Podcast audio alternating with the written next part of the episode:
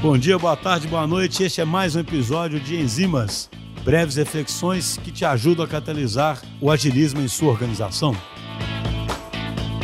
Pessoal, no Enzimas de hoje, eu queria retomar um pouquinho um tema que o Vinícius já abordou na semana passada ao responder a pergunta de um ouvinte sobre se no estoicismo a gente é passivo ou não. E o Vinícius falou sobre a dicotomia do controle.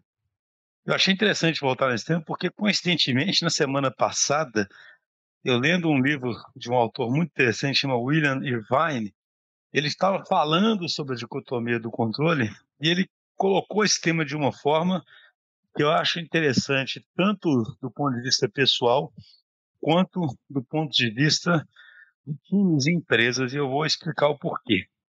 O que, que esse autor fala? Ele fala basicamente o seguinte, que quando a gente pensa na dicotomia do controle, ou seja, em a gente entender bem aquilo sobre o qual a gente tem controle e sobre aquilo que a gente não tem controle, é melhor pensar, na verdade, numa tricotomia do controle.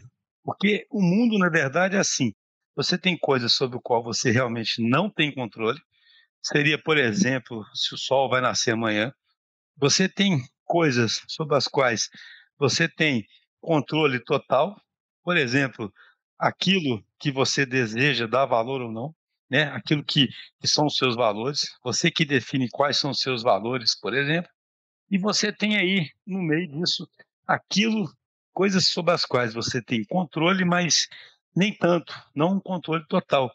Por exemplo, se você consegue ganhar uma partida de tênis, por mais que você possa se esforçar para isso e ter esse objetivo, a verdade é que isso não depende exatamente só de você.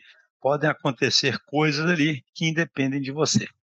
E aí é interessante porque quando a gente pensa nisso, no que temos controle e no que não temos controle e no que está no meio do caminho, como é que a gente faz para não ter uma atitude passiva, né? De pensar, ah, o que está no meu controle ou que eu não tenho controle total, então eu, eu reajo passivamente, é isso?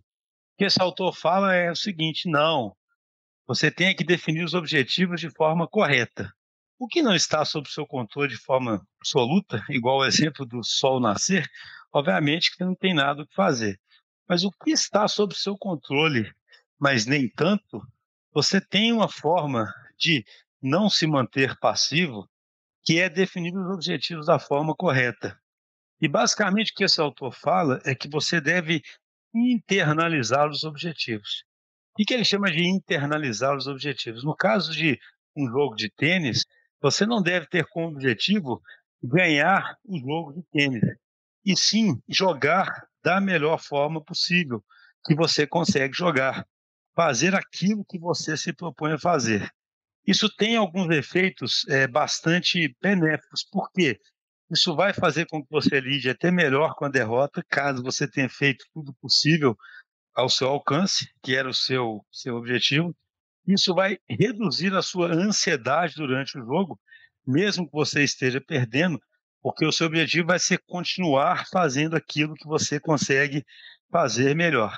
E, obviamente, que existe uma relação causal entre você jogar bem e aumentar absurdamente as chances de você ganhar um jogo.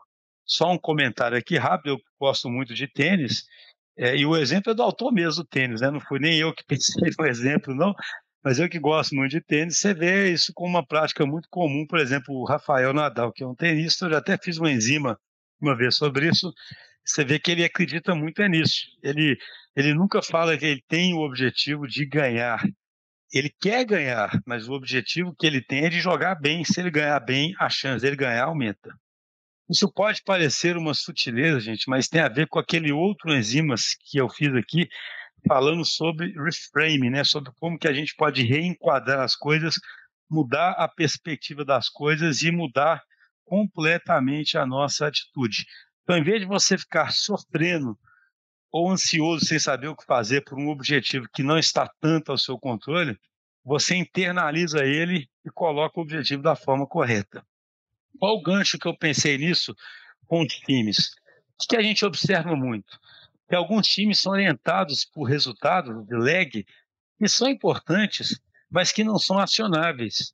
Então, você simplesmente falar para um time que ele tem que aumentar a venda ou que ele tem que aumentar o NPS e não internalizar no time algum objetivo sobre o qual ele possa de fato agir, um sobre o qual seria muito mais justo julgar o time, você acaba causando uma ansiedade, uma inação daquele time. Então, uma coisa é falar para o time que ele tem que aumentar as vendas e pronto.